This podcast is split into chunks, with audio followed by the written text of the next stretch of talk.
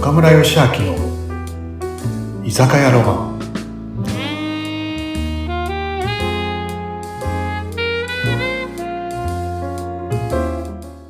それじゃあ4杯目は圭介ハイボールでいいの ?4 杯目。あ、ハイボールでお願いします。ハイボーナミルで。さんははいい。つものね。いつものね。はーい、お願いしじゃあ待ちます。どお待ちどおさありがとうま。ございます。乾杯しよう。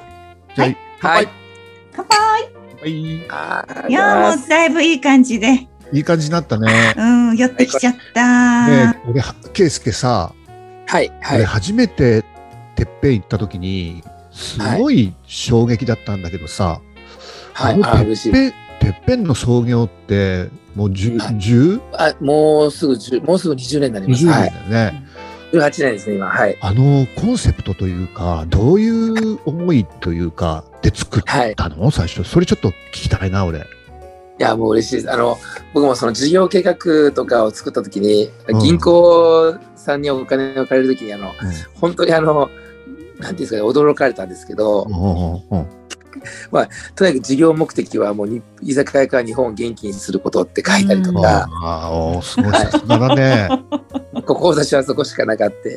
うん、でターゲット客層も普通だったら20代の女性とかうん30代の女性とか、まあ、あ普の通そうだね。はいそれで書くんですけど僕はあのターゲットのお客さんは日本中の同業者の人たちに見てもらいたかったので、おうんお、すでに。はい、日本中のもう最初からオープンする前から日本中の同業者の人たちがあの学びに来る店にしたいと思ってうんでうん事業計画書にもあのターゲット客層は20もう全国の同業者って書きましたですね。おお、すごい。で他にもなんかそのこの授業に対するリスクとかっていうのがあったんですけどはうい。んリスクはぼ僕あのリスクってあんまりなんか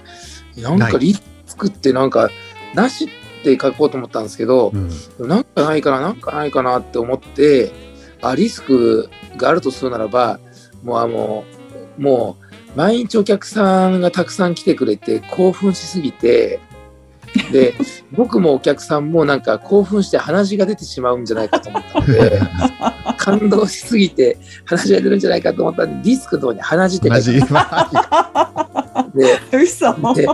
やほん本当に本当にそれ書いちゃったんですか、本当に。で、うん。本当に書きました。であ、そう。でリでリスクヘッジって書いてあったリスクをどうなんか回避するのかって解リ除スクヘッジって書いてあったから、リスクヘッジはティッシュって書いたんですよ。突っいや 本当に本当にそれ書いて込まれますよね、絶対に。いやそしたらなんかもうなんうんか呆れられて、うんでお金借りました。しっかりだ。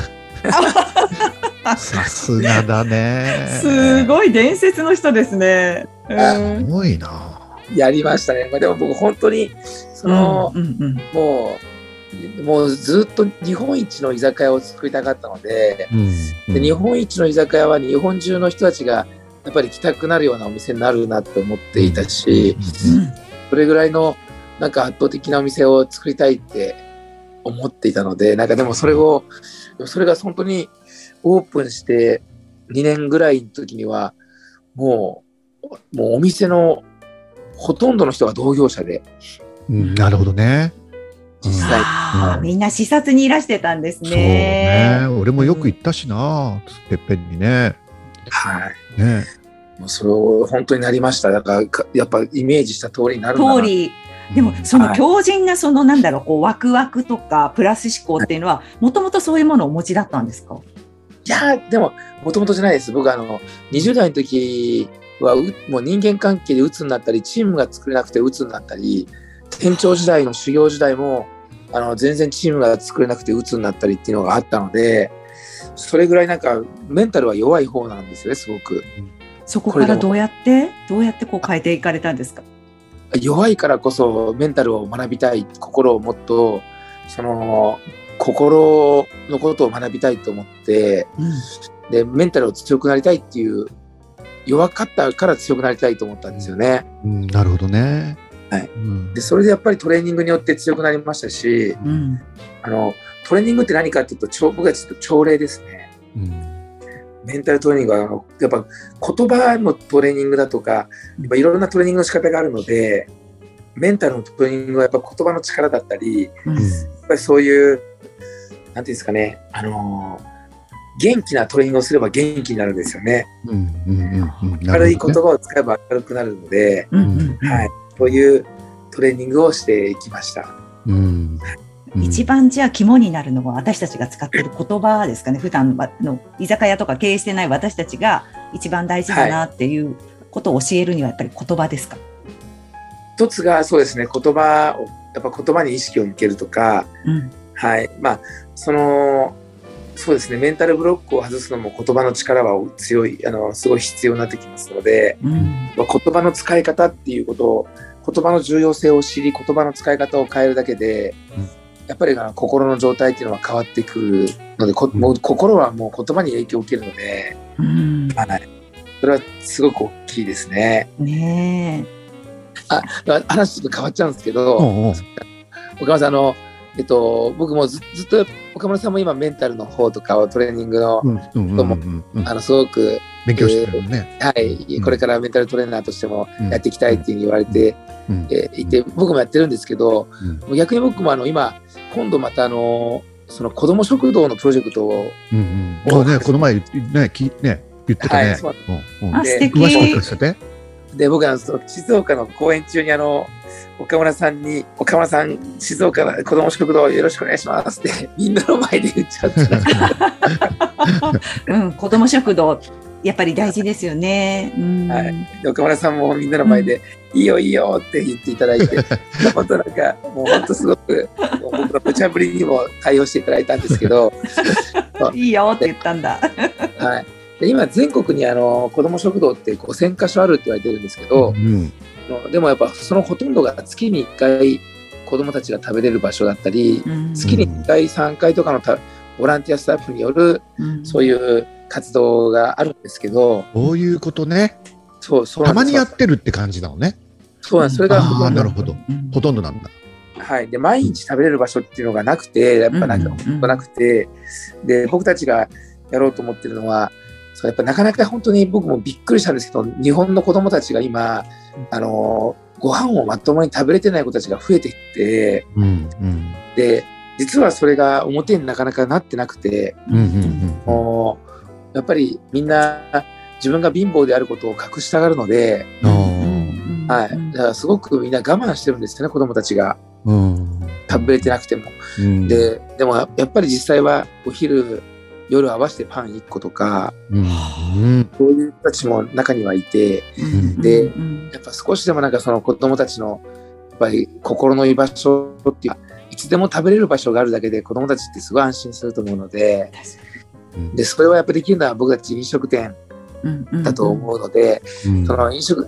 でも飲食店の人たちがじゃあ子供の人たちが来たらご飯を作るのかっていう飲食店の人たちだけがそのお金を出してやるわけじゃなくて、うんうんうんそのお客さんたちにあの200円で子供分の、えーチケットを買っていただいてリボンを買っていただいて、うんフードリボンっていうリボンを買っていただいてうんでその200円で僕たちがあのまかないっていうかあのチャーハン作ったり唐揚げ食べてもらったりっていう形うでんうん提供していくという仕組み仕組みっていうかうんそれをやってるところが奈良県にあって、うんあそうなんだあなるほ奈良どにねね。奈良にあるのね。はい、ねあの塾を経営されてた人が子供たちがまともに食べてないことに気づを知ってカレー屋さんを始めるんですけど1杯200円のうんうんででもそれでも子供たちが食べに来れないのが分かったらお客さんが200円出すよって200円のチケットを買ってくれて子供分を、うんでそれが壁にチケットがバーって貼ってあってうんうんうんでそのチケットを子供が取って食べるっていうのをもうやってるところが元気カレーっていうところがあ奈良って、にね。はいでそれを僕たちが、あのー参考にさせていただいてうん居酒屋でもそれをやれたらいいねっていうので今そういうプロジェクトがスタートし始めたので、うんうんうんうんもう岡村さん静岡の子供たちをぜひ救ってもらいたいので、うんうんうん。はい、やろうかね。ね。ぜひわあ嬉しいあーすごい。子供たちはうん主にひ夕飯に来るの？そうそそうういでうす。そうですあの学校終わってうんそのその貧困の子だけとかそんな食べれてない子だけっていうふうな区別ができないのでうんもう子供はうんはい、子供たちはもういつ来てもいいよっていう感じいで、つ来てもね。ああ、なるほどね。うんうんうんその一回家帰ってから来る子もいれば、うん。うん。あの親と一緒に来る子もいれば、親は、うんあのうんお金をいただくんですけど、うんうん子供たちはあの無料で食べれるよっていう状態を作ってあげたり、あなるほどね。ちょっとその奈良県のお店、今度見に行ってくるかね、見に行ってくるよね。はい、あと大谷のところでもやってるので、うん、大谷君の東京で東京で北千住で大谷,、大谷がやってたり、あの大阪ではたけちゃんってあの、えっと、焼き鳥の大阪の、うんはい、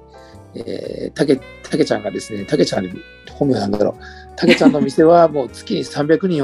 400人の子供が来ます。はすごいね。はい、そこはぜひ見てもらえたら、一番子供たちが来る店です大ね。阪。西成の方なんですけど、あ。はい、西成。ううんはい、はい。めちゃめちゃ本当にいい店なんていうお店